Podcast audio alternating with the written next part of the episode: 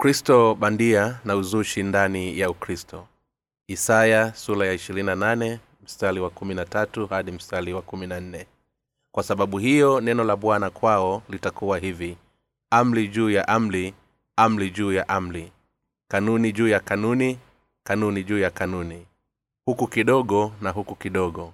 Ili waende na kuanguka nyuma na kuvunjwa na kunaswa na kuchukuliwa basi lisikieni neno la bwana enyi watu wenye dhalau mnaowatawala watu hawa walio ndani ya yerusalemu. Maana ya uzushi kibibilia. Bibilia inatafasili vipi maana ya neno uzushi? Bibilia inatafasili uzushi kama moja ya dhambi ndani ya moyo wa mtu ingawa anamwamini yesu. Wapo waandishi bandia wa makala nyingi nyakati hizi hasa katika nchi zilizoendelea hujifanya kuwa waandishi wa makala huku wakiwa na nia ya kujipatia vipato toka kwa walengwa wa makala hizo. Kwa kuwatishia kutoboa sili zao neno bandia maana yake ni kitu au jambo lenye kuonekana kuwa ni halisi hali si kweli. Kwa maneno mengine lina maana kwa kitu au jambo ambalo ukweli wake ni tofauti na mwonekano wa nje. Neno uzushi na bandia yanatumika mara nyingi katika nukuu za makanisa ya kikristo. Zipo tafasili chache halisi za maana ya uzushi na nini maana ya kuwa bandia. Pia wapo wachache wenye kufundisha juu ya mada hizi katika hali iliyo makini kibibilia katika mazingira hayo mimi binafsi nafikiri ninalo jukumu la kuweka wazi vile bibilia inavyotafasili uzushi na kutilia mkazo juu ya somo hili pia ningependa kutaja mambo kadhaa ya mifano ya udhushi katika maisha yetu ya kawaida kila siku na kwa jinsi hiyo itatuwezesha kufikiri kwa pamoja juu ya hili. Yeyote amwaminie mungu yampasa kuwaza juu ya uzushi angarau mara moja katika maisha. Tito sura ya tatu mstari wa kumi hadi mstari wa kumi na moja inaeleza. Inaeleza maana ya uzushi kama wadanga, wadanganyaji wenye kuragai na kujihusisha na uovu wenye hukumu ndani yao. Mzushi ni mtu mwenye kujihukumu binafsi ndani yake kuwa ni mwenye dhambi. Hivyo wale wote wenye kumwamini yesu hali ndani ya mioyo yao wanashuhudiwa dhambi. Hao ni wazushi mbele za mungu. Yesu alichukua dhambi zetu zote kwa ubatizo wake lakini wazushi hukataa kuamini juu ya injili hii halisi yenye kuleta wokovu kwa wale wote walio na dhambi na hivyo kujihukumu wenyewe kwa kujiunga na daraja la waovu. Je nawe ni mzushi? Yatupasa kufikiri juu ya hili ikiwa tunataka kuishi kwa uadilifu na maisha ya uaminifu. Je wewe haujahukumu mwenyewe kuwa ni mwenye dhambi ingawa unamwamini yesu huku ukiwa hujawahi kusikia injili ya maji na roho unapojiona mwenyewe kuwa ni mwenye dhambi basi unafanya huduma ya yesu kuwa batili kwa, kushuhud, kwa kushusha hadhi wokovu ule ulio kamili na injili ya maji na roho pia. Kwa kujiita mwenye dhambi mbele ya mungu ni kujiona kuwa si mtoto wa mungu. Wale wenye kukili mbele dha yesu bwana mimi ni mwenye dhambi inawapasa kuangalia upya imani zao itawezekana vipi kumwamini yesu na kuendelea kudai kuwa ni mwenye dhambi? Ikiwa yesu alibeba dhambi zote za ulimwengu na kukuokoa kabisa na hukumu ile ya milele utaweza vipi kuikana zawadi bure ya wokovu wake na kujiita mwenye dhambi hali yesu alizichukua dhambi zako zote kwa ubatizo wake na kuhukumiwa ipasavyo msalabani? Watu wa aina hii ni wazushi kwa sababu hujitolea kuwa wenye dhambi kinyume na neno la mungu ya kupasa ujue injili ya maji na roho ili kukwepa kutenda uzushi mbele ya mungu. Yeyote mwenye kumwamini yesu hali akiwa hajazaliwa upya mara ya pili ni mzushi kwa kuwa bado anayo dhambi moyoni. Kwa kuwa mungu alizichukua dhambi zote ulimwenguni pamoja na zako basi tutaweza kuwa wazushi mbele zake ikiwa tutadharau baraka hii ya wokovu kwa sababu mungu ni mtakatifu sisi tutaweza kuwa wazushi ikiwa tuna dhambi mioyoni mwetu. Ikiwa kweli tunapenda kuwa wenye haki yatupasa basi kuamini injili ya ubatizo wa yesu na damu yake msalabani. Omba kitabu cha bule katika tovuti ya www chanzo cha mzushi katika bibilia hitaji gani muhimu lenye kumpa mtu sifa ya ukuhani inampasa azaliwe upya mara ya pili. Hebu natuone katika kitabu cha wafalume wa kwanza sura ya kumi na mbili mstari wa ishirina tano hadi mstari wa ishirina sita. Ndipo yeroboamu akajenga shekemu katika milima ya efraimu akakaa huko akatoka huko akajenga penueli. Yeroboamu akasema moyoni mwake basi ufalume utairudia nyumba ya daudi yeroboamu alikuwa mmoja wa wasaidizi wa sulemani. Sulemani alipotenda dhambi katika siku zake za mwanzo yeroboamu aliamua kumsaliti mfalume na baadaye kuwa mfalume wa kabila kumi na mbili za israeli katika kipindi cha utawala wa lehohamu mwana wa sulemani. Nia ya kwanza kabisa ya yeroboamu kuwa mfalume wa israeli kwa sababu watu wake wangeliweza kurudi yuda ambako ndiko kulipokuwa na hekalu. Hivyo akaja na wazo la kuzuia jambo hili lisitokee. Alitengeneza ndama wawili katika betheli na dani na kuweka amri kwa watu wote kuwaabudu. Wafalume wa kwanza sura ya kumi na mbili mstari wa ishirina nane inasema kwa hiyo mfalume akafanya shauli akafanyiza ng'ombe wawili wa, wa dhahabu mmoja akamweka betheli na mwingine dani na kuwaambia watu waabudu ingawa hii ilikuwa ni dhambi kubwa sana. Kwa ridhaa yake aliamua kuteua makuhani kuongoza ibada hiyo. Baada ya hapo yeroboamu hakuiacha njia yake mbovu lakini akafanya tena makuhani wa mahali pa juu wa watu wowote. Wafalume wa kwanza sura ya kumi na tatu mstari wa thelathini na tatu huu ulikuwa ni mwanzo wa uzushi. Hata sasa wazushi huteua nafasi za ukuhani kwa yeyote yule ajitoleaye kufanya kazi ya mungu. Yeyote aliyehitimu chuo cha thiolojia ataweza kuwa mtumishi mwinjilisti misionali au mzee wa kanisa hata kama hajazaliwa upya kwa maji na kwa roho. Itawezekana vipi mtu ambaye hajazaliwa upya mara ya pili kuweza kushika nafasi ya utumishi ikiwa mtu huyo atateuliwa kama kuhani kanisa lenye kufanya uteuzi huo litakuwa ni kiwanda chenye kuzalisha wazushi. Hebu tufikiri tena juu ya chanzo cha uzushi. Kwanza yeroboamu alibadilisha ndama wa dhahabu kuwa badala ya mungu ili kulinda nguvu za kisiasa. Pili alimsimika yeyote aliyejitolea kuwa kuhani. Kwa maneno mengine aliwasimika watu wa kawaida kuwa makuhani. Hata leo mambo hayo hutokea. Historia ya uzushi inaendelea kustawi baada ya yeroboamu wale ambao hawajazaliwa upya mara ya pili kwa maji na kwa roho kamwe hawatohusishwa kuwa makuhani. Je itawezekana kweli mtu aliyehitimu shule ya thiolojia tu kuweza kuwa mtumishi wa mungu?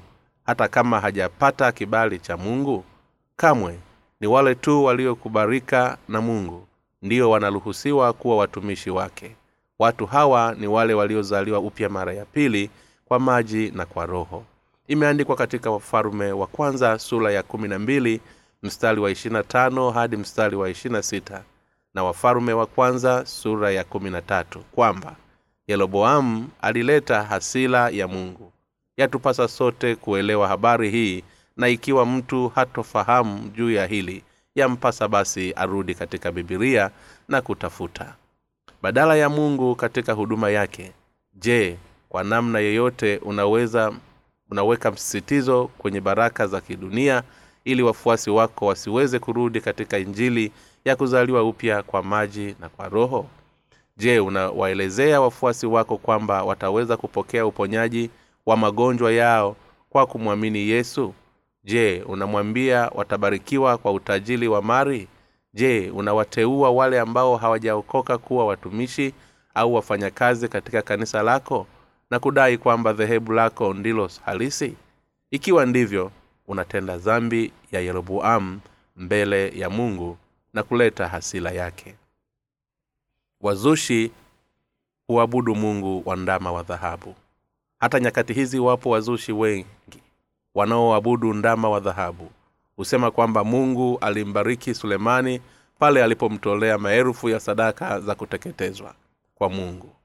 Wafalume wa kwanza sura ya tatu mstari wa tatu hadi mstari wa tano.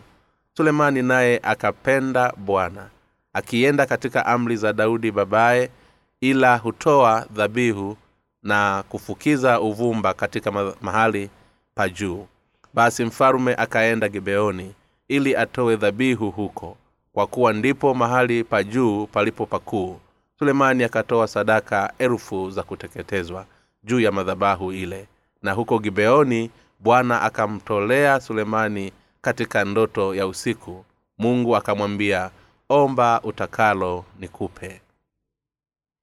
Hutapeli fedha za waumini wao kwa ahadi za kibadhilifu za sadaka elfu za kuteketezwa zilizotolewa na sulemani. Wale waumini wapumbavu fedha zao hufujwa na wale wenye kuabudu ndama wa dhahabu kama mungu hupoteza fedha zao ambazo hutumika kama michango ya kujenga majengo makubwa ya kanisa.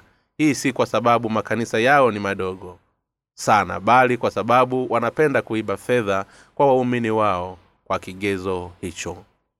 Kumweka ndama wa dhahabu mbele ya washirika ili aweze kuabudiwa ni uzushi ulioletwa ili kufanya ubadhilifu wa fedha za waumini hao.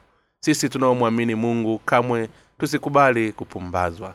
Unapotoa fedha yako kwa nia ya kumwabudu ndama wa dhahabu si sadaka kwa mungu unatoa basi kuishia kwenye mifuko ya makuhani bandia ambao wamejawa na tamaa kama yeroboamu. Usikubali kuangukia katika mitego ya wazushi wa aina hii.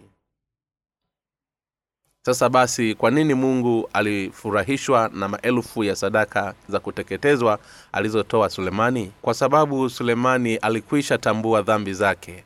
Alijua ya kuwa inampasa afe kwa ajili ya dhambi hiyo kutoa sadaka kulingana na imani. Alitoa maelfu ya sadaka za kuteketezwa kwa ajili ya shukulani ya uokovu wa mungu sulemani alitoa maelfu ya sadaka za kuteketezwa kila siku akifikiri juu ya ukombozi wa maji na roho. Sasa yatupasa kukumbuke maana halisi ya uzushi ili usije ukadanganywa na makuhani bandia. Omba kitabu cha bule katika tovuti ya www wale wote wanaotoa huduma pasipo kuzaliwa upya mara ya pili ni wazushi wazushi husema nini juu ya kuzaliwa upya mara ya pili? Wao husingizia kuwa wameokoka baada ya kupata maono ndoto na aina nyinginezo za matukio wanayoelezwa kuwa ni ya kiroho. Wapo wale wenye kufundisha wengine ili waokoke hali wao wenyewe hawajaokoka. Kwa imani ni wazushi huwaambia watu waokoke hali wao hawana uwezo ndani yao wa kufanya mtu aokoke kwa kuwa hawajui injili ya maji na roho. Watu kama hawa tunawacheka. Makuhani bandia huhubili injili potofu kwa kupotosha injili ya maji na roho. Huwaambia watu kutakasa zambi zao kwa toba za kila siku. Husema nenda ukafanye maombi mlimani. Jaribu kufunga. Jitolee kwa kazi ya mungu. Fanya maombi jioni. Kuwa mtiifu toa michango ya ujenzi wa kanisa lakini uwe mwangalifu na zambi zako. Siku moja nilisikia mtu fulani akitoa ushuhuda jinsi alivyookoka. Alisema kuwa aliota kuwa amesimama kwenye mstari na ndipo zamu yake ilipokuwa yesu akamwita jina lake. Akasema huo ndiyo ushuhuda wake alipookoka. Lakini je huku kukata shauli kwa namna hii kulikuwa ni sawa sizani kama yesu alisema hivyo. Katika yohana sura ya tatu yesu anasema mtu asipozaliwa kwa maji na kwa roho hawezi kuingia ufalume wa mungu. Hapa mungu anasisitiza ya kuwa ni wale tu watakaozaliwa upya kwa maji na kwa roho ndio wataweza kuwa makuhani. Yoyote anayeamini habari za ndoto mashamsham furaha za kiroho au kwa sala za toba za kila mara ni mzushi nyakati hizi watu wengi hawaamini maandiko ya neno la mungu na kushikilia mafundisho ya madhehebu yao badala ya kuzaliwa upya mara ya pili. Ikiwa maji na kwa roho vyaokoa basi wale wanaokataa kuhubiri njili ya uokovu wa maji na roho ni wakristo bandia na wazushi. Wana mageuzi na ukristo wa sasa. Ni lini injili ya kweli ilianza kuchanganywa na kupotoshwa huku ikilinganishwa na dini nyinginezo kuanzia kipindi cha mtawala wa kilumi aitwaye konstantin alipotoa tamko la milan katika mwaka wa 313 baada ya kristo. Madhehebu ya kikristo yalianza lini?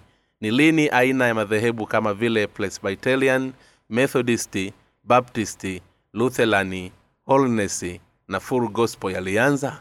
Mageuzi haya yalianza baada tu ya miaka mia iliyopita. Wakristo wa mwanzo walikuwa ni wafuasi wa yesu alipokuwa duniani. Wakristo maana yake wale wote wenye kumfuata yesu kristo.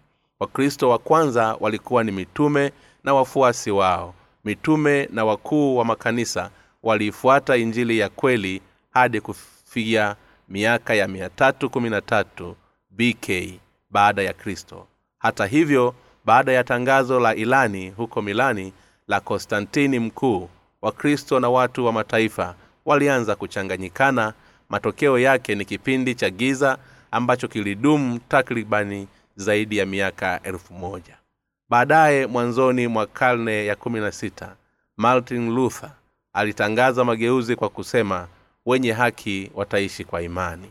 Baadaye kidogo kati ya mwaka 15 hadi 16 wana mageuzi kama vile john calvin na john knox waliongoza vuguvugu toka ukatoliki na hii ndiyo mafanikio ya mageuzi.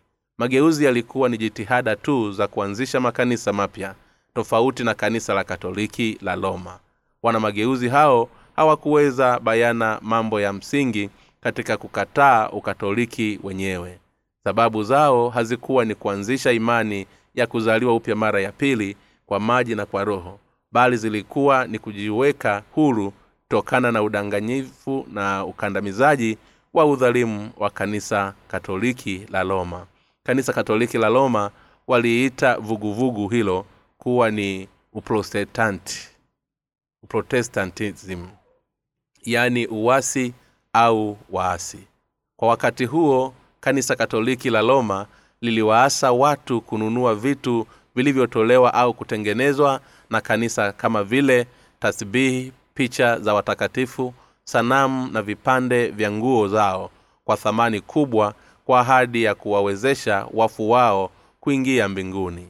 Lusa hakujua kimsingi ukatoliki ulikuwa na makosa bali yeye alichojaribu ni kusimamisha kanisa katoliki la roma kuuza vitu hivyo kwa ajili ya kuliwezesha kifedha katika ujenzi wa kanisa kuu la mtakatifu petro matokeo yake tunaweza kuona mabaki ya ukatoliki hata ndani ya makanisa ya waprotestanti wa nyakati hizi. Kubatiza watoto wachanga sala za toba ambazo ni sawa na ungamo la dhambi ndani ya kanisa katoliki la roma. Sakramenti takatifu kusimika wale waliohitimu shule za thiolojia makanisa mazuri na makubwa haya yote ni mabaki ya kanisa katoliki la roma ndani ya uprotestanti.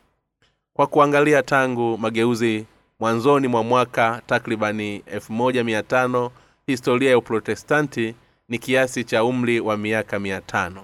Mwaka huu mageuzi haya yanaadhimishwa mwaka wa mia nne na themanini na moja tangu kutokea na kuanzishwa.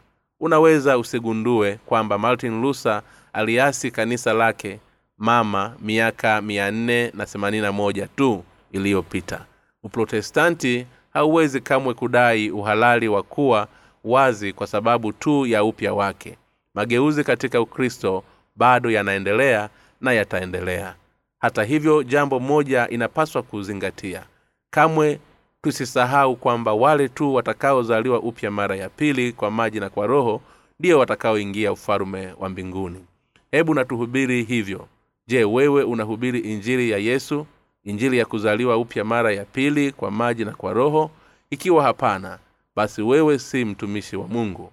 Ni injili hii ambayo mungu ametuhitaji kuiamini.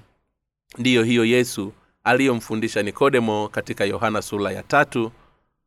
Je biblia huzungumzia juu ya injili ya wokovu wa maji na roho au pia huzungumzia mambo kama vile kutenda matendo mema kwa jamii na kuishi maisha matakatifu bila shaka jambo la mwisho kati ya haya ni muhimu pia ingawa utaweza kulitekeleza katika ile kweli ikiwa tu utakuwa umezaliwa upya katika maji na kwa roho. Mapenzi ya mungu kwetu ni kuiamini injili. Omba kitabu cha bule katika tovuti ya www newlife org. Mafundisho ya wazushi.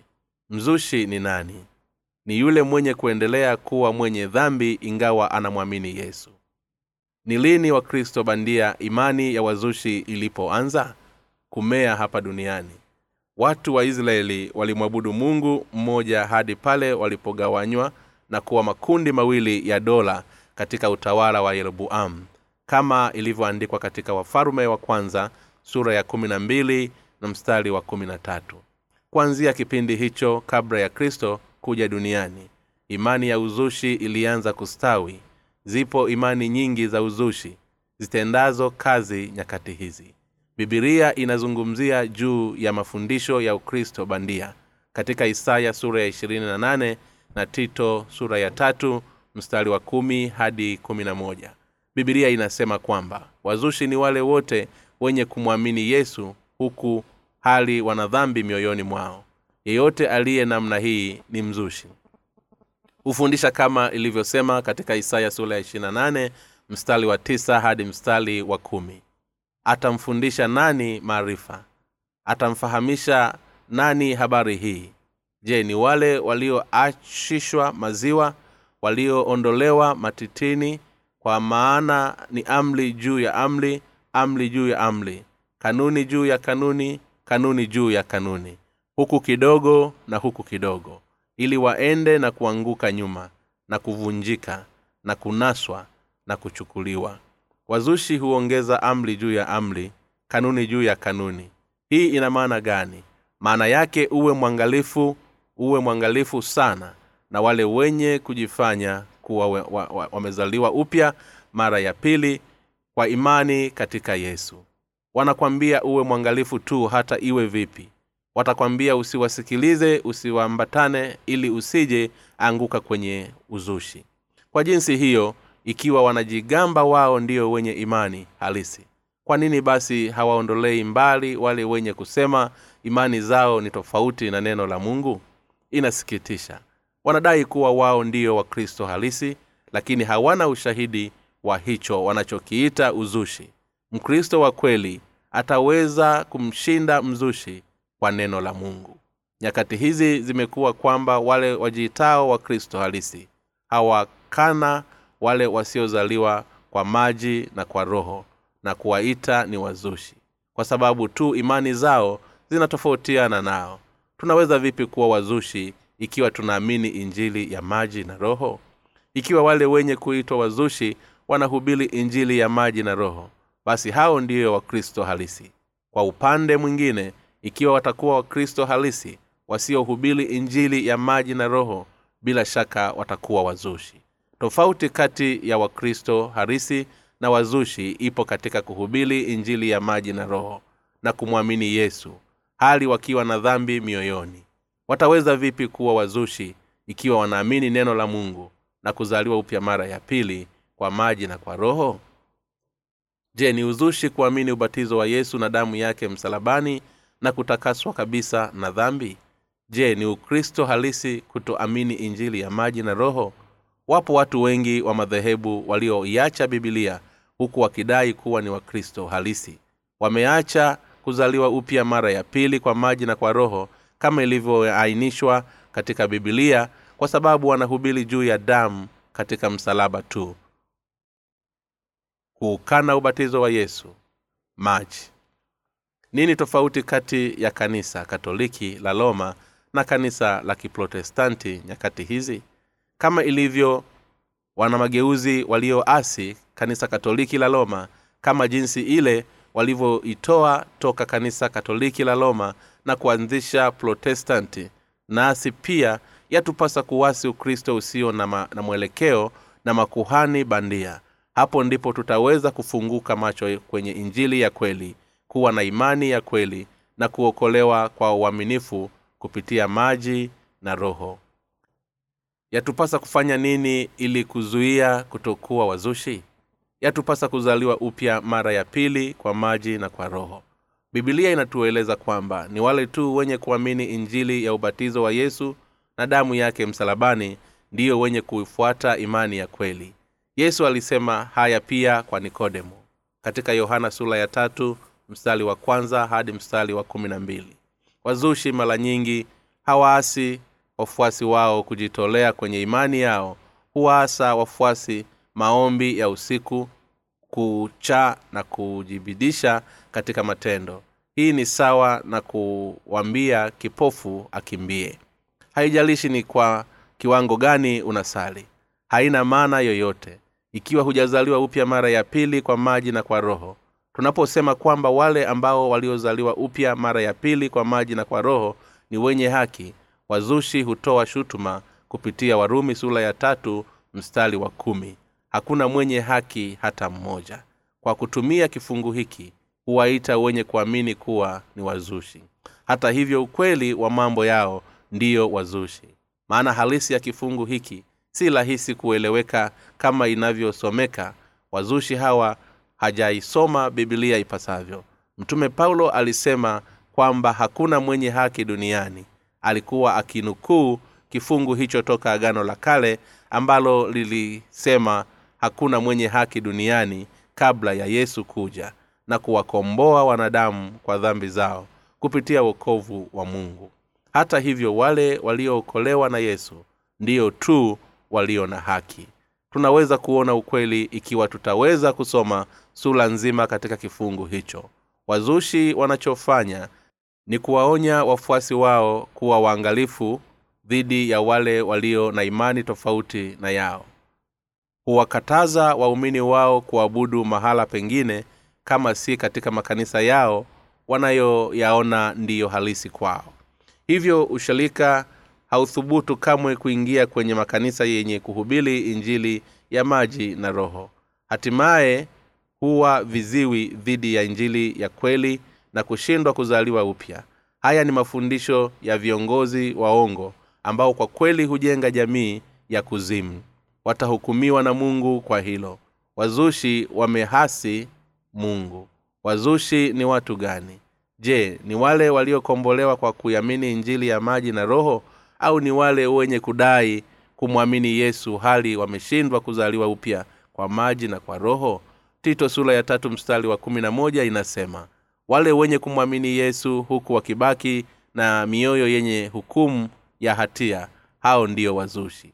Huwaasa wafuasi wao kutohudhuria mikutano ya uamsho ambayo ni injili ya kuzaliwa upya mara ya pili huhubiliwa kwa kuambia ni hatari. Ni kwa namna gani wanaojiita wakristo harisi kuogopa migongano ya kiimani? Wanapoogopa kwa sababu hawana imani iliyo ya kweli ndani yao kwa sababu ya amri juu ya amri. Mafundisho ya wazushi ni kama haya. Makuhani wazushi hunukuu kidogo toka kitabu hiki kidogo kwenye kitabu kile. Maneno ya wanafilosofia toka vitabu vya fasihi na kuchanganya vyote na mawazo yao kwa kufanya viwe wito wa, ma- wa maana kwa watu. Huamini kuwa wafuasi wao ni mbumbumbu na wanahitaji kuelimishwa juu ya mambo ya dunia. Kanisa la kweli hujikita kuhubiri neno la mungu na kuwaelimisha waumini wake kwa neno la mungu. Watu hawahudhurii ibada makanisani ili waweze kuelimishwa juu ya mambo ya dunia bali huja ili waweze kusikia mambo ya mbinguni ambayo kamwe hawawezi kuyapata au kusikia duniani. Huja kusikiliza neno la yesu. Watu kuingia kwenye makanisa yao wakiwa wenye dhambi wakitumaini kuibuka wakiwa wenye haki wasio na dhambi. Sasa nini makuhani hawa bandia huwafundisha? Huwaambia wafuasi wao wasihudhurie mikutano ya uamsho ambapo watumishi wa mungu huhubiri injili ya kweli. Hawazuia wafuasi wao kutokuzaliwa upya mara ya pili kwa maji na kwa roho. Huu ni upumbavu mkubwa. Kwa namna yeyote wataweza kuwaragai wafuasi wao lakini kamwe hawataweza kumlagai mungu je makuhani bandia wataweza kuwafanya waumini kuzaliwa upya kwa maji na kwa roho? Kamwe ni wale tu waliozaliwa upya mara ya pili ndiyo watakaoweza kufanya wengine kuzaliwa upya.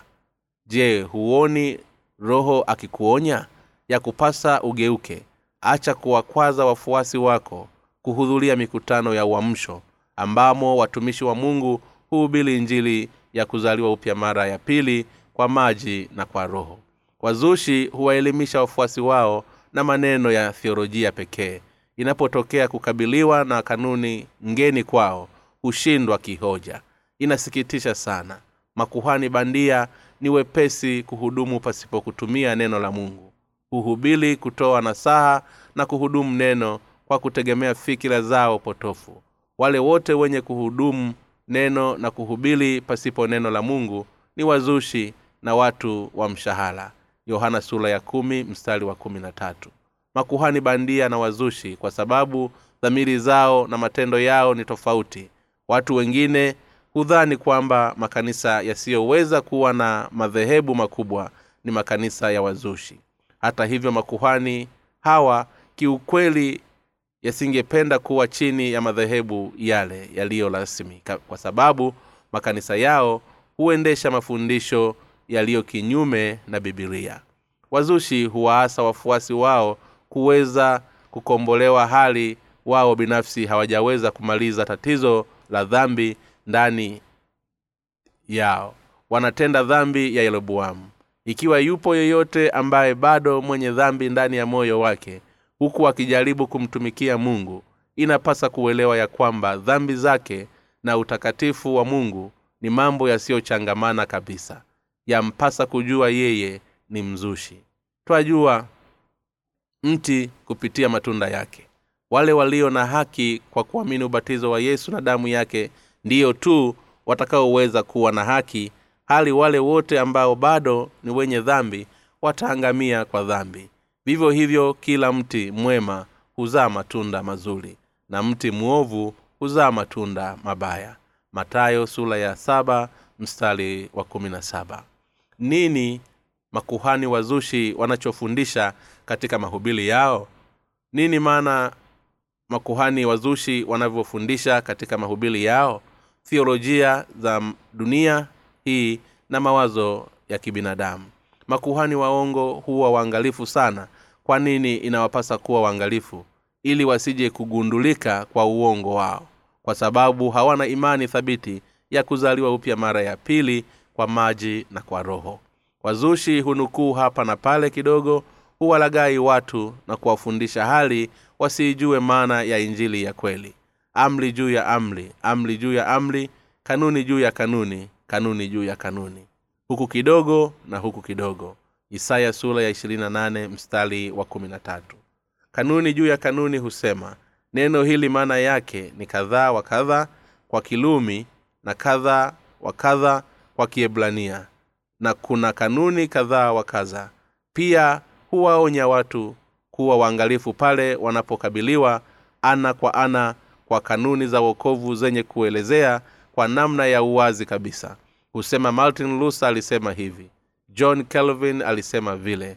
Wakati john knox alisema hivi na vile. Na sisi tunafikiri wote ni sahihi kwa njia zao. Hawajui hata walioengealo au hata waliaminilo.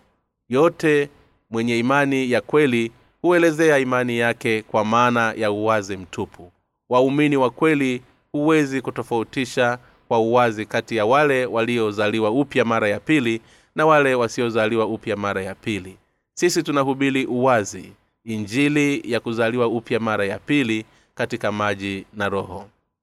Lakini wazushi wapo katika ulimwengu wa machafuko. Imani zao ni kama popo. Kama alivyo popo hupendelea kuishi mapangoni nyakati za mchana na kutoka nje nyakati za usiku tu. Wazushi hupenda namna hii ya maisha kwa kuamini hili na lile. Hawajui ile kweli kuhani mzushi anapokwenda motoni wafuasi wake hufuata nyuma kwenye mwisho wa machungu. Hivyo wengi huishia motoni kwa kuwa wameamini manabii wa uongo. Je kiongozi wako wa kiroho amezaliwa upya kwa maji na kwa roho? Je anahubiri maneno ya injili ya kuzaliwa upya kwa maji na kwa roho? Kama ilivyoandikwa katika bibilia kama ndivyo hakika wewe ni mwenye bahati. Lakini kama si hivyo basi utaangamia. Kama hujazaliwa upya mara ya pili ya kupasa kusikia injili ya maji na roho soma vitabu vyenye kuelezea juu ya hili na uzaliwe upya. Wazushi hawapendi injili ya kuzaliwa upya kwa maji na kwa roho.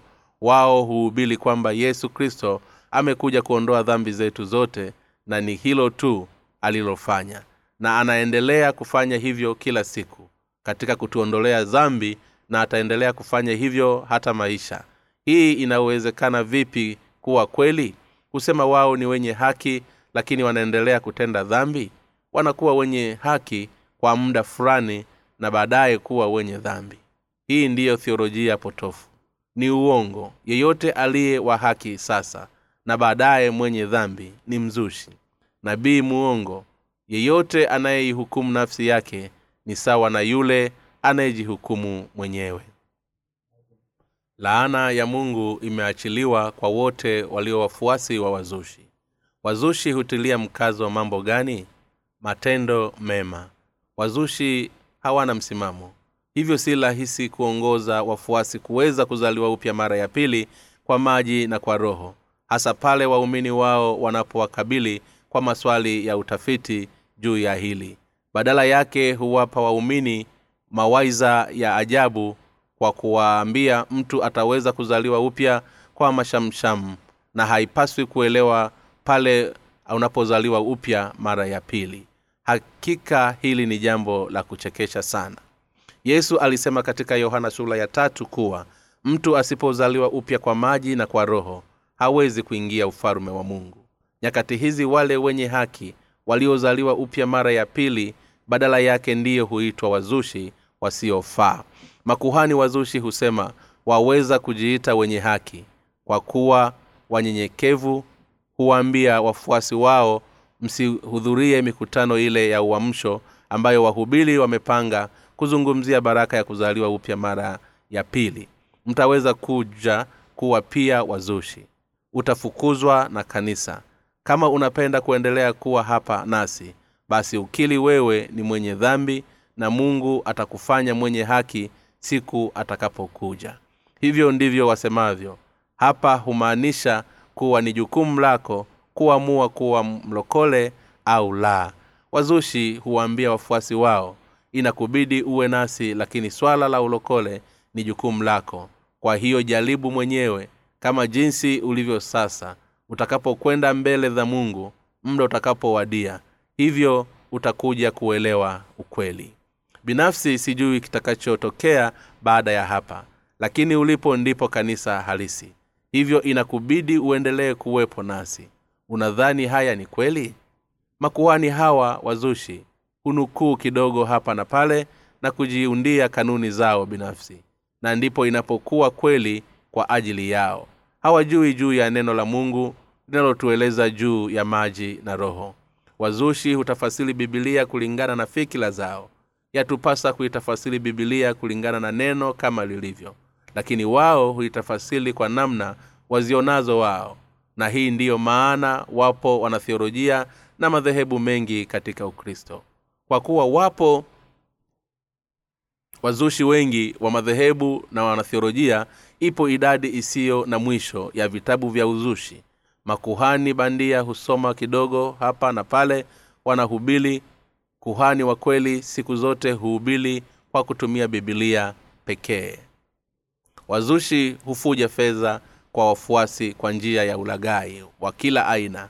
Wao hula na kuishi maisha mazuri duniani na kuishia motoni kwa sababu walishindwa kuzaliwa upya mara ya pili. Hii ni hatima mungu aliyoweka kwa ajili yao. Tangu hapo awali mungu amevumilia lakini wale wenye mioyo migumu hupokea baraka yake kuzaliwa upya mara ya pili kwa maji na kwa roho atawatupa motoni mungu atawahukumu wazushi wote. Wazushi huwaamini mungu kwa jitihada binafsi na kutuma kutumia wingi wa hoja na kanuni za kithiolojia tangu mwanzo lakini kidogo kidogo huanza kuhubiri kulingana na kanuni za kiutu ili wafuasi wao wasiweze kuzaliwa upya mara ya pili. Wazushi hujaribu pia kuwekea mkazo juu ya matendo yao ya kimwili mtumishi yoyote asiyehubiri injili ya kuzaliwa upya mara ya pili kwa maji na kwa roho ni mzushi mbele ya mungu. Hawana wafuasi wao. Huwabana wafuasi wao pasipo kukoma. Huwashinikiza kuhudhuria maombi kwa siku arobaini usiku kucha siku mia moja za maombi ya asubuhi mapema kupanda milimani kwa maombi kufunga kura mara kwa mara kufanya michango ya ujenzi wa majumba ya kanisa maelfu ya sadaka za kuteketezwa michango ya mikutano ya uamsho uthubutu hata kutengeneza michoro ya chati ili kuonyesha kila mchangiaji ni kiasi gani ametoa mchango. Kwa kuangalia matunda ya kazi zao hutaweza kuona jinsi walivyo wazushi laana ya mungu huwaangukia wafuasi wao pia watumishi wenye kuhubiri pasipo kuzaliwa upya kwa maji na kwa roho wao pamoja na wafuasi wote wapo kwenye laana ya mungu. Wazushi hujaribu kuzisoma akili za wafuasi wao. Kwa nini wazushi hujaribu kuzisoma akili za wafuasi wao? Kwa kuwa hujaliwa hawajazaliwa upya bali hufanya huduma kwa unafiki na pasipo roho mtakatifu ndani yao makuhani wazushi hulalamika kila siku. Inawapasa kuwa na uhakika ikiwa wanaridhisha mashemasi wakuu wazee wa makanisa na mashemasi wa kawaida pamoja na watu wa kawaida. Ndivyo walivyo kila siku. Wanakuwa na tabia ya unafiki kila siku. Watakatifu na wenye huluma ni wenye dhambi nyingi lakini hujifanya kuzungumza mambo matakatifu hivyo kuwa wanafiki zaidi siku hadi siku. Mhubiri mmoja aliwahi kusema ni laana kufanya utumishi pasipo roho ndani yako. Maana yake ni kwamba ni uzushi kufanya kazi ya mungu pasipo kukombolewa. Ni maisha ya raana ikiwa wewe ni mmoja kati ya wazushi basi yakupasa uzaliwe upya kwa maji na kwa roho. Anayemwamini yesu pasipo kuzaliwa mara ya pili kwa maji na kwa roho ni mzushi. Kwa nyongeza wote tunapaswa kuirudia injili ya kuzaliwa upya mara ya pili kwa maji na kwa roho. Wenye hili tu ndio waliozaliwa upya mara ya pili kwa maji na kwa roho ndio watakaohubiri injili kwa wengine. Wazushi huhimiza juu ya amani tu. Makuhani wazushi huwa huwaridhisha vipi wafuasi wao? Mara nyingi huhimiza amani kwa kuambia wafuasi wao wataweza kuingia ufalume wa mbinguni japokuwa wana dhambi mioyoni mwao. Isaya sura ya 28 mstari wa 14 hadi mstari wa 15 inasema basi lisikieni neno la bwana enyi watu wenye dhalau mnaowatawala watu hawa walio ndani ya yerusalemu. Kwa sababu mmesema mmefanya agano na mauti tumepatana na kuzimu pigo lifulikalo litakapopita halitatufulika sisi. Kwa maana tumefanya maneno ya uongo kuwa kimbilio letu. Tumejificha chini ya maneno yasiyo ya kweli. Wenye dhalau ni watu gani? Ni wale wote wenye kuhubiri neno la mungu kwa kuchanganya imani zao potofu. Aina yoyote ya mawazo ya mhubiri theolojia asemazo inampasa kutoa tafasili ya kweli kibibilia. Lakini makuhani wazushi huhubiri kwa bibilia kwa jinsi wanaonavyo wao. Binafsi inafaa hawa ni wapuuzaji. Tumefanya agano na mauti tumepatana na kuzimu. Pigo lifulikalo litakapopita litatufulika sisi. Wazushi husema kuwa pigo halitawafikia wao. Huwaambia wengine wasiwe na wasiwasi. Uharibifu wa kuzimu vimewasubili lakini wao husema hakuna wasiwasi. Uharibifu wa kuzimu havitokuwepo kwao hivyo uwe mbali nao ikiwa unapenda kuishi. Wazushi husema kuwa haina haja ya kuzaliwa upya mara ya pili kwa maji na kwa roho. Je hili ni kweli? Hapana sivyo kabisa. Huwezi kuingia ufalume wa mbinguni kama hujazaliwa upya mara ya pili kwa maji na kwa roho. Ni sawa kutoingia ufalume wa mbinguni. Hii ni sawa na kuuliza kiwa? Ni sawa kwenda motoni? Huhitaji kusema majibu yote mawili siyo hebu basi wote tuamini injili ya kuzaliwa upya mara ya pili kwa maji na kwa roho na kuingia mbinguni pamoja. Makuhani wazushi huwashawishi watu kwa kusema kuwa kwa sababu wanamwamini yesu ni sawa tu kwao kuwa wenye dhambi bali wataokolewa wataenda motoni. Je yesu anahangaika na wewe ikiwa una dhambi? Mwenye dhambi ataweza kweli kwenda mbinguni je utaweza kukwepa kwenda motoni ingawa una dhambi? Je imeandikwa katika bibilia kwamba hupaswi kwenda motoni ikiwa unamwamini yesu ingawa una dhambi moyoni? Wazushi husema kwamba wameweka mapatano na kifo hivyo hakitoweza kuwapata. Wanasema kuwa mwenye kuamini ataweza kuzuia hukumu ya motoni ingawa ana dhambi moyoni. Anafikiri inawezeka kuwa hivyo. Wazushi huwavuta watu na kuwapa uhakika kwa kuwaeleza kifo na ahela havyowasubili wao. Kuhani mzushi huteua wasiozaliwa upya mara ya pili kuchukua nafasi za ushemasi uzee wa kanisa na utumishi lakini hawafahamu hatima yao ni motoni kwa kutoamini injili ya maji na roho.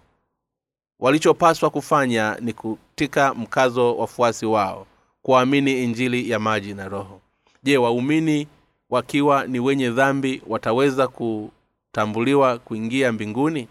Mwenye dhambi ataweza kuingia mbinguni? Kamwe. Je yupo mwenye haki aliye na dhambi? Hapana. Haya ni mafundisho ya wazushi na wanathiolojia bandia. Bibilia inasema mshahara wa dhambi ni mauti. Walumi sura ya sita mstari wa ishirina tatu. Ni sheria ya mungu ndiyo huwatupa wenye dhambi moja kwa moja motoni kwa upande mwingine wale wote waliozaliwa upya mara ya pili kwa maji na kwa roho hupokelewa mbinguni. Pigo lifunikalo litakapopita halitatufunika sisi kwa maana tumefanya maneno ya uongo lakini kimbilio tumeficha chini ya maneno yasiyo kweli. Makuhani wazushi husema maneno mara moja na kuamini kwa dhati kwamba hawatokwenda motoni ingawa wana dhambi moyoni kwa sababu hujificha nyuma ya uongo na thiolojia zisizo za kweli. Hivyo mungu huweza kufanya chochote kuwasaidia huamini juu ya thiolojia zao tu kwa kuwa wanaamini thiolojia zao badala ya neno la mungu. Basi ni wazushi na wenye dhambi waendao motoni. Ni namna gani inavyosikitisha kwa jinsi walivyo wengi wa imani hii. Wazushi hutamani fedha tu. Lengo la kuhani mzushi ni lipi? Kufuja fedha nyingi wawezavyo kutoka kwa waumini wao. Wazushi na makuhani bandia hupendelea fedha. Ni wenye tamaa. Ni kiasi gani cha fedha mtu huyu atatoa ikiwa atajiunga na kanisa langu? Huwaza juu ya zaka atakayotoa. Hii ni sawasawa na kuabudu ndama wa dhahabu tafadhali nifanye kuwa na mafanikio. Nifanye kuwa na fedha nyingi. Bwana makuhani bandia hufundisha watu kuomba namna hiyo. Husema ikiwa utamwamini yesu utapata fedha nyingi. Utapata mimba. Ikiwa ulikuwa tasa na utakuwa na mafanikio katika biashara yako. Hivyo wengi hudanganyika na hawa makuhani bandia na fedha zao. Hufujwa na kuishia motoni na matatizo yao. Hii si haki hata kidogo. Ikiwa mtu fulani aliyetokea katika mazingaombwe ya uzushi akizinduka atashangaa kukuta ni kiasi gani cha fedha alichochangia waragai wake. Atajuta mwenyewe kwa ujinga wake kwa kuwafuata na kuwafanyia kazi kwa bidii. Wazushi hupendelea kuonekana kuwa wao ndio wenye dhehebu rasmi wafuasi wao hujitolea kuomba asubuhi na mapema kuomba milimani kutoa michango maalum zaka za sadaka ya wiki. Zipo sababu nyingi ili kuwafanya waumini wao kuchangia fedha.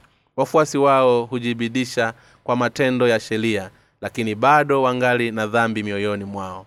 Kwa kuwa hakuna yeyote aliyewafundisha juu ya injili ya maji na roho. Wengine huuliza maswali lakini hawapati majibu ya moja kwa moja.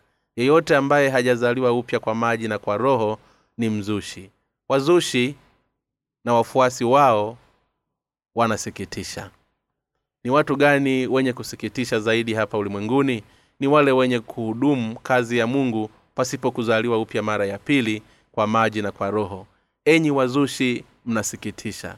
Iliwapasa kutafuta ukombozi wenu kwanza ishara kuu ya imani bandia ni kuabudu ndama wa dhahabu wa yerusalemu. Jambo la kwanza wazushi walifanya katika nyakati za agano la kale ilikuwa ni kujenga hekalu na kusimika ndama wa dhahabu ndani yake. Wafalume wa kwanza sura ya kumi na mbili mstari wa ishirina tano hadi mstari wa thelathina tatu. Nyakati hizi hujenga makanisa makubwa na kufuja fedha toka kwa wafuasi wao. Huwaambia wafuasi wao kuchukua mkopo katika mabenki ili kuchangia ujenzi wa makanisa mazuri na makubwa. Huamsha hamsha na dha washirika na kupitisha vikapu vya michango.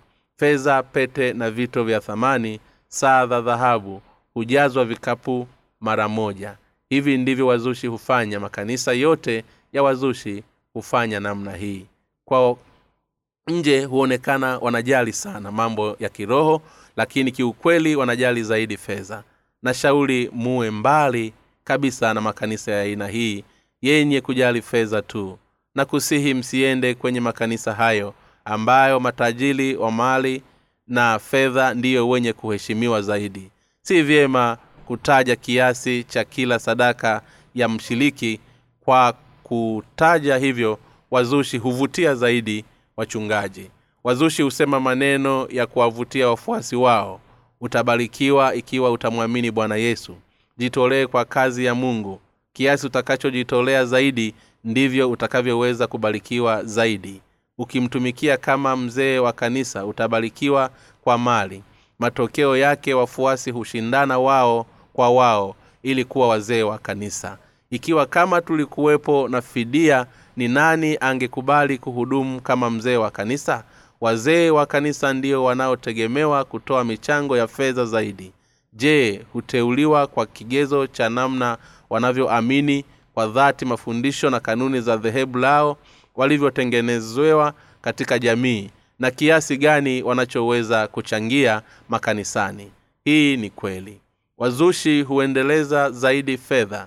Hujali kujenga makanisa makubwa hawajali ikiwa wafuasi wao wataenda motoni ikiwa wanatoa michango ya fedha nyingi. Wazushi ni wale wenye kufanya kazi kwa mshahara. Huwatenga watu wao kwa kuwapa vyeo vya bandia hutoa vyeo kwa wafuasi wao bila uangalifu. Ezekieli sura ya kumi mstari wa kumi na saba hadi mstari wa kumi na tisa. Hii huwafunga wawe makanisani mwao na kuongeza utajiri waz, wazushi hawahubiri injili ya maji na roho wao hujitahidi kujielimisha wenyewe. Hata yule aliyehudhuria kanisa kwa miezi michache ataweza kupewa cheo cha ushemasi zaidi ikiwa atafata kanuni za mafundisho ya kanisa hilo na kuwa na uwezo wa kifedha.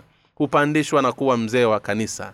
Hii yote ni katika tabia ya aibu ya dhambi ya yeroboamu aliyemweka ndama wa dhahabu badala ya mungu. Wazushi huabudu ndama wa dhahabu. Hawasaidii watu kuokoka. Huchukua fedha kwa wafuasi wao tu kwa kuwashawishi na ahadi za baraka za kidunia. Hawajali ikiwa waumini wao watahukumiwa kwenda motoni ikiwa kama kanisa lao lipo katika hali siyo nzuri ya fedha. Wazushi hukosa uhakika katika mafubili yao. Wazushi hupendelea kusema labda yawezekana huenda mara nyingi kwa sababu hawana uhakika juu ya wanalolisema. Hawana imani ya neno la mungu na huamini kweli wanachokihubili mpangilio wa imani zao haumo kwenye imani ya neno la mungu. Husema huenda itawezekana kusema hivi. Kamwe hawazungumzii bayana na hakika. Ingekuwa ni vyema kama wasingefundisha wafuasi wao chochote kuliko kuwafundisha uongo. Wazushi kamwe hawawezi kuwaongoza watu. Huwezi kuzaliwa upya mara ya pili kwa maji na kwa roho. Zaidi wanawahukumu watu kwenda motoni. Wazushi hufanya kazi ya manabii wa uongo. Nini kinachofanya kumkufuru roho? Kumwamini yesu huku ukiishi kama mwenye dhambi kwa kutokuamini ubatizo wake. Matayo sura ya saba inatuambia juu ya wale wenye kuamini yesu hali wakiishi motoni. Wazushi watampinga mungu hata siku ile ya mwisho. Kama ilivyoandikwa katika bibilia wengi wataniambia siku ile bwana bwana hatukufanya unabii kwa jina lako na kwa jina lako kutoa pepo na kwa jina lako kufanya miujiza mingi ndipo nitawambia dhahili sikuwajua ninyi kamwe. Ondokeni kwangu ninyi mtendao maovu matayo sura ya saba mstari wa ishirina mbili hadi ishirini na tatu. Hawa hawaamini kwamba yesu alisafisha dhambi za wote. Hawaamini injili ya maji na roho. Ni watenda maovu. Hii ni maana gani?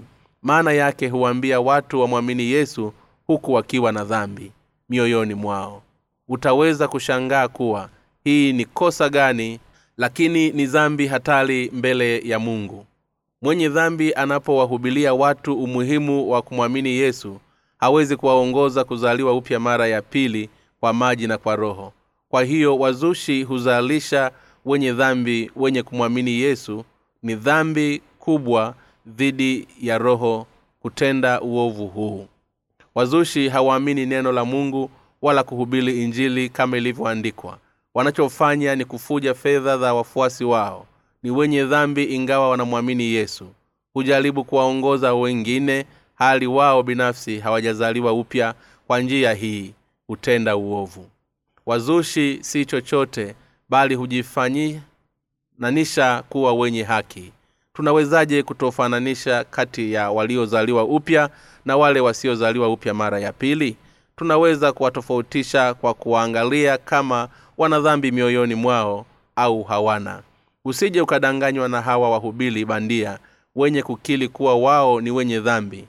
Usiwape fedha zako. Usije ukawapa fedha ulizozitolea jasho hao wenye dhambi. Kwa nini uwape fedha zako hao wahubili wasioweza kukusaidia wewe kwa dhambi zako? Ukitaka kutoa fedha zako kama sadaka angalia jaribu kwanza kusubiri hadi pale dhambi zako zitakapofutwa kupitia injili ya maji na roho. Kama ilivyo vitu vya bandia katika sanaa pia vivyo hivyo katika maisha. Kwa mfano zipo dini bandia zisizoweza kuongoza katika utakaso wa dhambi moyoni. Utaweza kugundua vipi dini bandia? Kitu kilicho bandia hufanana na kile kilicho halisi. Kwa nje lakini kiukweli ni tofauti kabisa na kile cha halisi. Ya kupasa uamue mwenyewe ni yupi mhubiri wa kweli? Ni yupi mzushi ni ipi imani halisi? Wenye imani halisi ni wanaomwamini yesu na nguvu yake ya ukombozi. Watu hawa hawana dhambi mioyoni mwao lakini wale wazushi wana dhambi mioyoni mwao. Je watu wote wa aina hii ni wazushi? Inaweza kabisa kuwa hivyo. Ingawa hebu twende katika bibilia yeyote amwaminie yesu hali hajazaliwa upya mara ya pili ni mzushi. Ni wazi kwamba waliozaliwa upya mara ya pili ndiyo wenye imani halisi. Hivyo wale wasiozaliwa upya mara ya pili ni wazushi. Ni wale wenye kuamini yesu huku wakiwa na dhambi mioyoni. Wazushi ni bandia mbele za wenye haki. Wanaweza kujua njia ya utakaso ni kumwamini yesu lakini kwa bahati mbaya bado wana dhambi mioyoni mwao. Huamini kuwa wao bado ni wenye dhambi. Hata hivyo hudai kuwa wataingia mbinguni na hudai kumwabudu mungu inaonekana kuwa ni wenye haki lakini tusidanganyike na ubandia huo. Hukumu ya mungu inawasubili wale wote wazushi. Kwa nini injili halisi ilibadilishwa? Kwa sababu makuhani waongo na wazushi walichanganya imani potofu za wanadamu na injili halisi. Kwa hiyo husema bwana bwana wa majeshi mwenye enzi wa israeli nitapata faraja kwa hao wanipingao. Nitatwaa kiasi kwa adui zangu nami nitakuelekezea wewe mkono wangu na kukutakasa takataka zako kabisa na kukuondolea bati lako lote. Nami nitarejeza upya waumini wako kama walivyokuwa hapo kwanza na washauri wako kama walivyokuwa hapo mwanzo. Baada ya hayo utaitwa mji wa haki mji mtakatifu sayuni itakombolewa kwa hukumu na waongofu wake kwa haki. Lakini kuharibika kwao wakosao nao wenye dhambi kutatokea. Wakati mmoja nao wamchao bwana watateketezwa kwa maana watatarajika, watatalajika kwa sababu ya mialoni. Mlioitamani nanyi mtaaibishwa kwa sababu ya bustani mlizozichagua maana mtakuwa kama mwaloni ambao majani yake yakauka na kama bustani isiyo na maji na mtu hodari atakuwa kama makumbi na kazi yake kama cheche ya moto nao watakaa pamoja wala hapana atakayewaazimia isaya sura ya kwanza mstari wa ishirini na nne hadi thelathini na moja. Mungu anatuambia ya kwamba ikiwa tutamwamini wa ulimwengu tutaaibiwa kwa sababu wao ni wanadamu. Anatuambia ya kwamba tutaaibika kwa sababu ya kanisa tulilolichagua. Na aibu hii itakuwa kama mti ambao majani yake yamenyauka kwa sababu bustani haina maji. Anatueleza kuwa makuhani waongo pamoja na wafuasi wao wenye kuamini kanuni za kibinadamu waliacha neno la mungu. Watakuwa kama makumbi na cheche ya moto wote wataungua motoni. Wahubili wa uongo na wazushi ambao hawajakombolewa pamoja na wenye dhambi na maadui wenye haki watahukumiwa kwa moto wa mungu. Kanisa litengenezwalo kwa thiolojia pekee laweza kuonekana ni kubwa kwa nje lakini ni tupu ndani yake. Kanisa lolote ambalo halijajengwa katika msingi wa imani ya neno la mungu na injili ya kuzaliwa upya ma, mara ya pili kwa maji na kwa roho ni sawasawa na bustani isiyo na maji. Yaweza kuwa ni mti lakini umekufa na kushindwa kuzaa matunda. Kisima kinapokuwa hakina maji si kisima tena na mtu hodari atakuwa kama makumbi na kazi yake kama cheche ya moto nao wata, watawaka pamoja na wala hakuna atakaye wazima. Wale wote wasio na roho wanaweza kuonekana wenye nguvu dhidi ya wengine. Lakini machoni pa mungu ni kama makumbi yaliyowekwa kwa ajili ya moto wa kuzimu. Bwana anauliza ee mlinzi habari gani za usiku? Isaya sura ya moja mstari wa moja. Wenye haki ambao ni wa uzima wa milele imewapasa kuhubiri injili ya maji na roho katika kiza cha usiku. Mungu ni nuru na shetani ni kiza mungu huongoza watu kwenye haki na shetani huongoza watu kwenye mahekaru ya machafuko na thiolojia za uongo. Katika nyakati za nabii isaya imani ya watu zilikuwa katika machafuko kama ilivyo nyakati hizi. Walichanganya neno la mungu na thiolojia na kanuni za kibinadamu zilizowapotosha watu wa israeli kwa matokeo machafu ya wanadamu hata kufikia mungu kutowataka kabisa na kukuondoa bati lako lote. Nami nitarejeza upya waumizi wako kama walivyokuwa hapo kwanza. Sadaka isiyokubarika kamwe kwa mungu ni kama bati mchanganyiko wa ukweli wa mungu na kanuni za wanadamu. Mungu huruhusu haruhusu kamwe sadaka zilizochanganywa zaweza kuonekana safi kwa macho ya kibinadamu lakini ikiwa zimechanganywa na imani potofu za kibinadamu zimechanganywa na takataka na hivyo kutokubaliwa na mungu aliyoonyesha hasira yake kwa watu wa israeli hasa wazushi wahubili bandia na wenye dhambi. Ikiwa tunasoma kutoka, kutoka au hesabu tunaweza kuona kuwa mungu hakuwakasilikia hapo mwanzo. Mungu aliwasaidia watu wa israeli na kuwapa baraka lakini baada ya kifo cha yoshua kuanzia waamuzi watu wa israeli walivamiwa.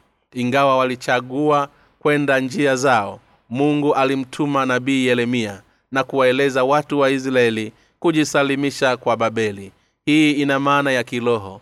Inamaanisha kuwa wenye haki kuwaambia wanaowafuata wafuasi wa wazushi kujisalimisha kwenye injili ya maji na roho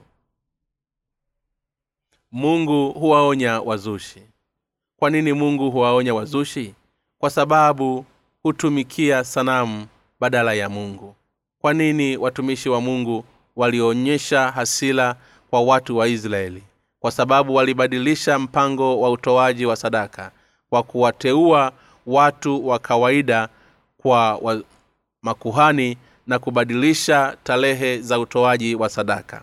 Walibadilisha siku ya upatanisho kutoka siku ya kumi ya mwezi wa saba kwenda siku ya tano ya mwezi wa nne na kuwateua makuhani nje ya kabila la walawi.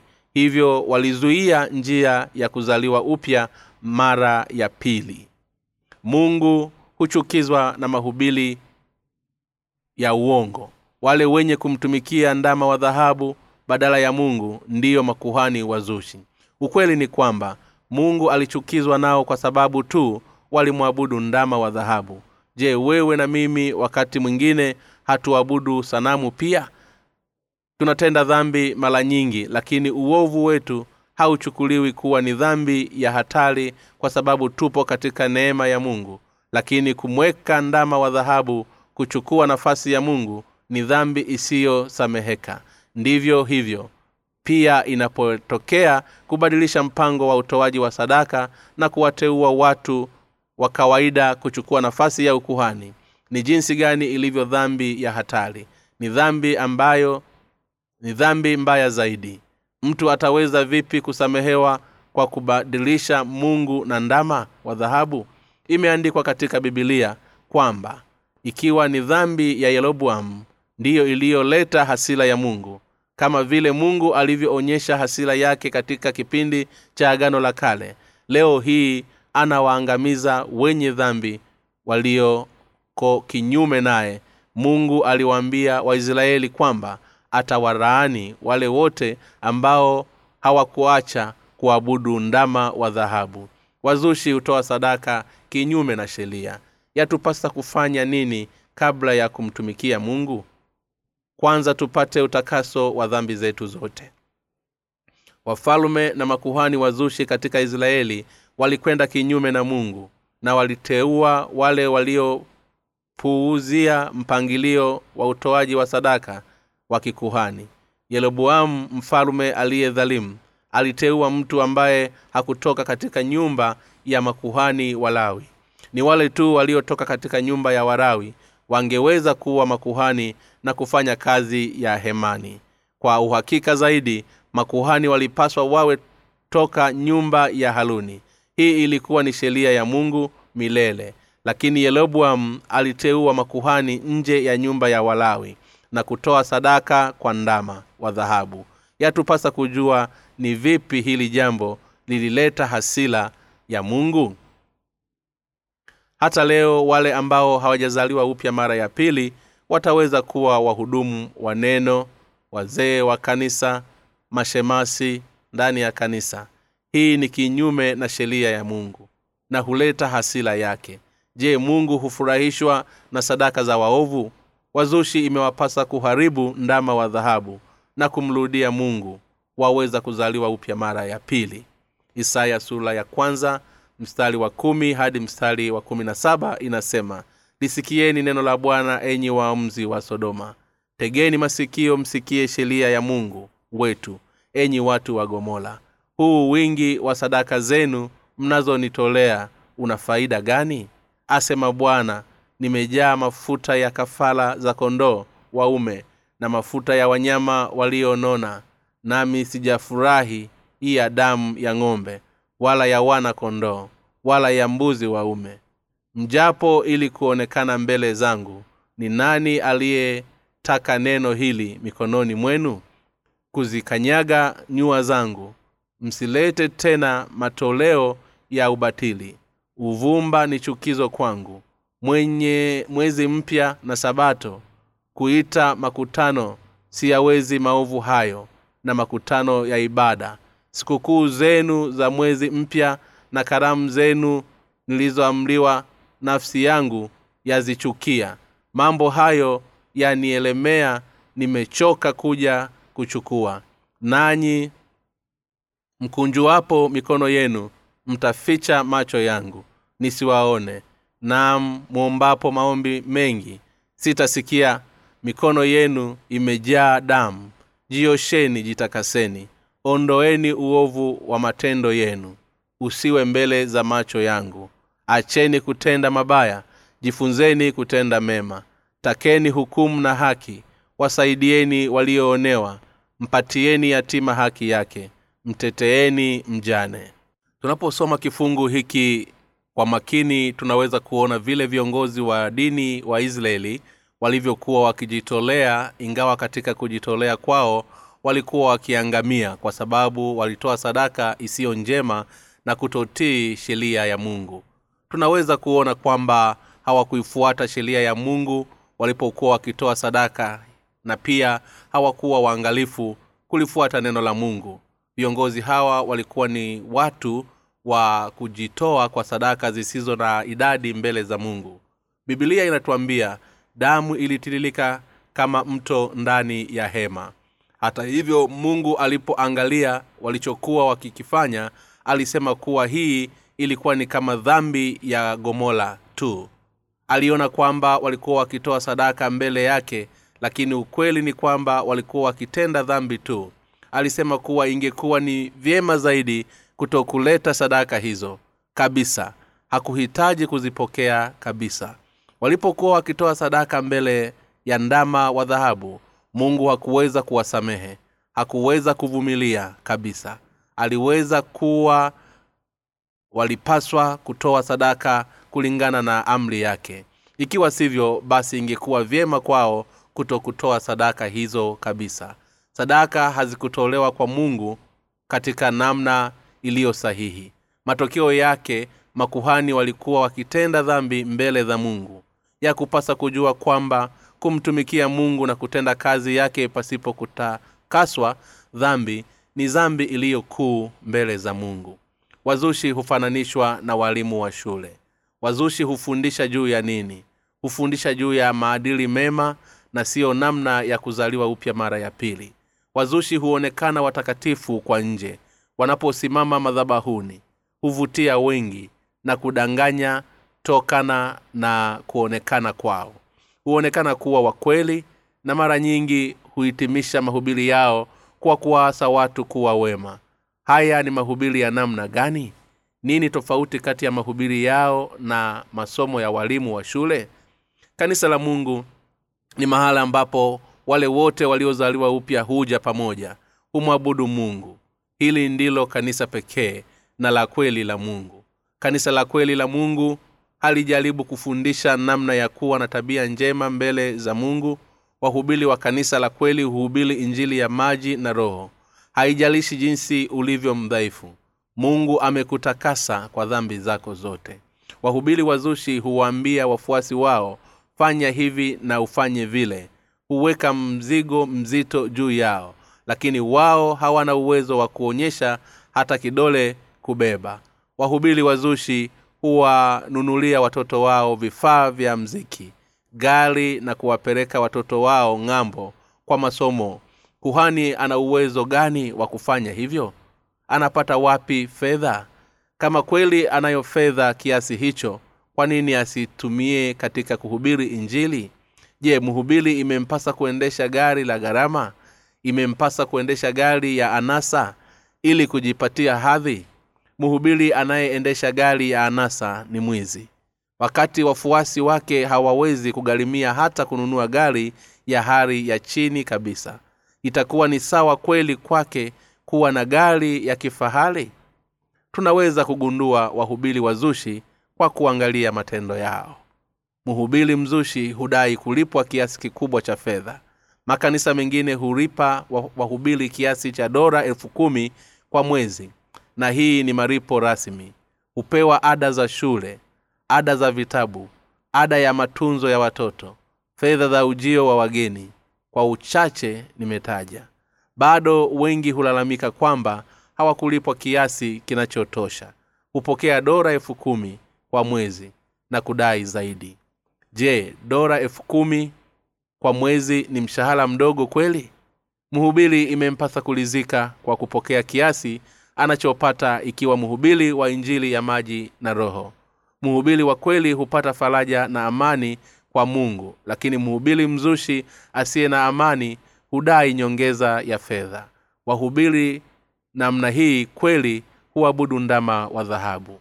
Kanisa la mungu mara nyingi huitwa sayuni hakuna kanisa zuri kama sayuni. Kanisa la mungu mahali ambapo injili ya maji na roho huhubiriwa. Isaya sura ya kwanza mstari wa ishirini na moja inasema mji huu uliokuwa mwaminifu umekuwaje kahaba? Yeye aliyejaa hukumu ya haki haki ilikaa ndani yake bali sasa wauaji. Isaya analieleza kanisa la mungu kwa kusema haki ilikaa ndani yake mungu ni wa haki na msawa kwa kuwa sisi si wakamilifu kutokana na kuwa uzao wa adamu. Hivyo kuzaliwa tukiwa wenye dhambi. Yesu alikuja duniani kututakasa na dhambi zetu kwa maji na kwa roho. Huu ndio usawa wa mungu.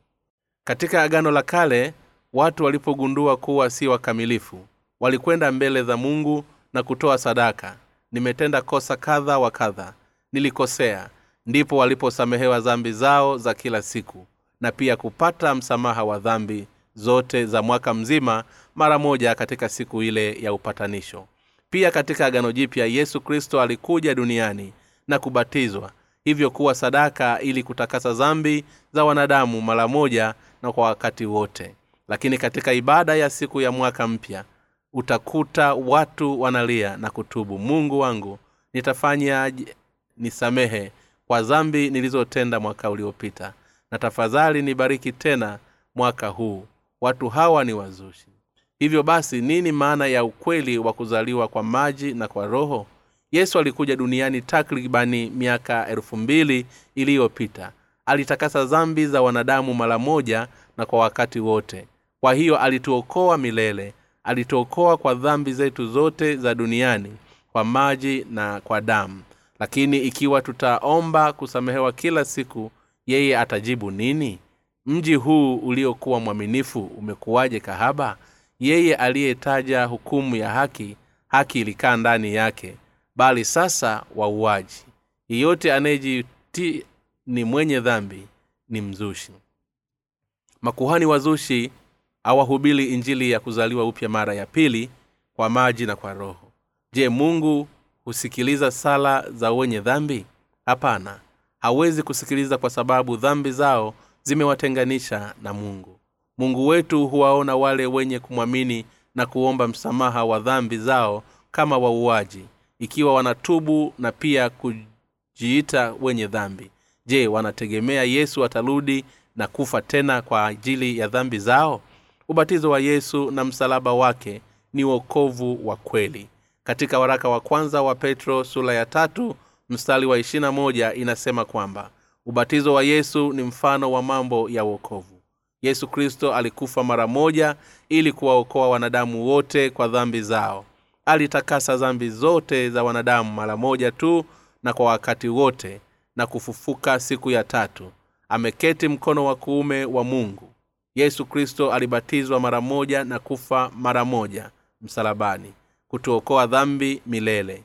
Alibatizwa na yohana mbatizaji alipofikisha umri wa miaka thelathini. Alikufa mara moja kutuokoa na dhambi zote ulimwenguni. Je hukumu hii haikutolewa kwa wakati wote? Ikiwa wazushi husema wao bado wenye dhambi basi wanamwita yesu ashuke mara ya pili na kusurubiwa tena. Ukweli ni kwamba maana yake ingempasa kuendelea kuja kufanya hivyo kila mara wanapoomba toba. Wale wote wenye kuamini injili ya maji na roho kwa moyo wao wote ndio waliookolewa toka dhambini daima na kuwa wenye haki na kwenda mbinguni kupokea baraka ya mungu na uzima wa milele. Yesu akutanaye na walio haki ataweza kukoka kupitia injili ya maji na roho na kuwa kati ya watu wa mungu waliobarikiwa mtu yoyote atakayewauliza walio haki juu ya wokovu atabarikiwa mbele ya mungu. Hebu tusome isaya sura ya kwanza mstari wa kumi hadi mstari wa ishirini. Haya njoni tusemezane asema bwana. Dhambi zenu zijapokuwa nyekundu sana zitakuwa nyeupe kama theluji. Zijapokuwa nyekundu kama bendela zitakuwa kama sufu. Kama mkikubali na kutii mtakula mema ya nchi bali kama mkikataa na kuwasi mtaangamizwa kwa upanga. Maana kinywa cha bwana kimenena haya. Mungu anatuambia kuwa ikiwa tutakuwa watiifu kwa injili ya maji na roho tutakula mema ya nchi. Bali ikiwa tutakataa na kuiasi tutaangamizwa kwa upanga. Mungu wetu alisema haya njoni tusemezane. Je wewe ni dhaifu? Si mwenye haki? Unaipenda nafsi yako kupita kiasi huwezi kufuata amri zangu. Huwezi kufanya vile sheria inavyoamrisha. Unaelewa lakini huwezi kutenda mema. Sasa basi njoo kwangu. Ingawa dhambi zako zijapokuwa nyekundu zitakuwa nyeupe kama theruji zijapokuwa nyekundu kama bendela zitakuwa kama sufu. Maana yake ni kwamba mungu ameweka wenye dhambi kwa stahiki na kuwafanya wenye haki hapakuwa na dhambi hapo mwanzo mungu alipowaumba adamu na hawa. Lakini mara shetani alipotokea aliwajaribu ili wasimtii mungu na kuwafanya wanadamu wote kuwa wenye dhambi. Kwa kushawishi kwa dhambi shetani alisababisha wanadamu kuanguka. Mwanzo adamu na hawa hawakuwa wenye dhambi mbele za mungu. Waliishi na mungu bustanini edeni lakini wakawa wenye dhambi. Hivyo sasa mungu anatuita sisi haya njoni tusemezane. Dhambi ngapi unatenda duniani? Na ni ngapi utakazoendelea kutenda hadi mwisho wa kifo chako? Aa mungu si rahisi kwangu kutotenda dhambi. Hatuwezi kutakasika hata kujiita vipi. Sawa ni dhambi ngapi umekwisha tenda hadi sasa? Ndiyo bwana siwezi kukumbuka kila kitu lakini chache zilizo katika kumbukumbu siku ile unajua ninachosema na pia kuna siku moja unajua? Ndipo mungu atasema sasa nieleze unadhani ni hizo tu? Unajua ngapi zaidi ya hizi? Hata hivyo dhambi unazozikumbuka zile ulizosahau na hata zile utakazoendelea kutenda mbeleni zilitakasika zote milele. Lakini si zako tu bali hata za kizazi chako na walisi wako mimi ni mungu wa haki. Nimemtakasa dhambi zako mara moja kwa wakati wote na kwa wote. Mungu aliyetakasa dhambi zote za wanadamu tokea dhambi ya adamu hadi mwanadamu wa mwisho duniani ndiye alfa na omega mwanzo na mwisho. Mimi ni mwokozi na mwenye enzi mungu. Mimi ni yehova mungu anayesamehe. Nitakuwa na msamaha kwa wenye kustahili kusamehewa na nitakuwa na huruma kwa wenye kustahili kuhurumiwa. Tunapoomba msamaha na kuwa wakweli kwake tutaweza kupata huruma yake. Baba yetu anataka kutubariki sisi sote. Anataka sisi sote kuwa wenye haki kwa upendo na huruma. Yake anataka tufanye sisi sote kuwa watoto wenye haki. Mungu anatuhitaji tufanye nini baada ya kuzaliwa upya anatuhitaji kuihubiri injili ulimwenguni pote. Anatuhitaji tutakasike tuwe kama theruji yesu ametakasa dhambi za wanadamu mara moja kwa wakati wote kupitia ubatizo na damu. Ikiwa kanisa halitoweza kusuruhisha tatizo la dhambi na uzima kwa waumini wake kamwe halitoweza kuitwa kanisa la mungu. Watu huenda kwa wachungaji na kuwauliza nina dhambi hivyo nifanyeje? Nimetubu na kutubu mara nyingi lakini bado nina dhambi. Siwezi kuendelea. Sidhani kama nitaweza kuendelea tena na maisha ya dini. Ikiwa mchungaji hatoweza kumpa mtu huyu jibu sahihi la tatizo lake ni mzushi. Ataweza kusema shauli lako kafanye maombi mlimani. Jaribu siku arobaini kufunga. Makuhani wazushi au viongozi wa dini wamejaa uchafu kiasi cha hata kutofahamu injili ya maji na roho. Hawajui kama roho zao zitaishia motoni au mbinguni. Wale walio wazee wa kanisa hawana haki mbele za mungu. Ni wakristo bandia na wazushi. Huonekana kama wanamwamini yesu kwa nje lakini moyoni wamejaa uovu. Hawajatakaswa na dhambi zao. Hawawezi kuhubiri injiri ya maji na roho yenye kuleta utakaso hebu na tusidanganywe nao. Tito sula ya tatu mstari wa kumi hadi wa kumi na moja. Mtu aliyemzushi baada ya kumwonya mara moja na kwanza na mara ya pili mkatae ukijua ya kuwa mtu kama huyo amepotea tena atenda dhambi maana amejihukumu yeye mwenyewe. Kwa sababu wanamwamini yesu lakini hawajazaliwa upya mara ya pili wajihukumu wenyewe kuwa ni wenye dhambi hupuuza na kuchezea injili ya maji na roho kwa kudai kuwa ni wenye dhambi watakaokwenda motoni. Ni wazushi katika ukristo. Yeyote amwaminie yesu hali anabaki kuwa na dhambi ni mzushi.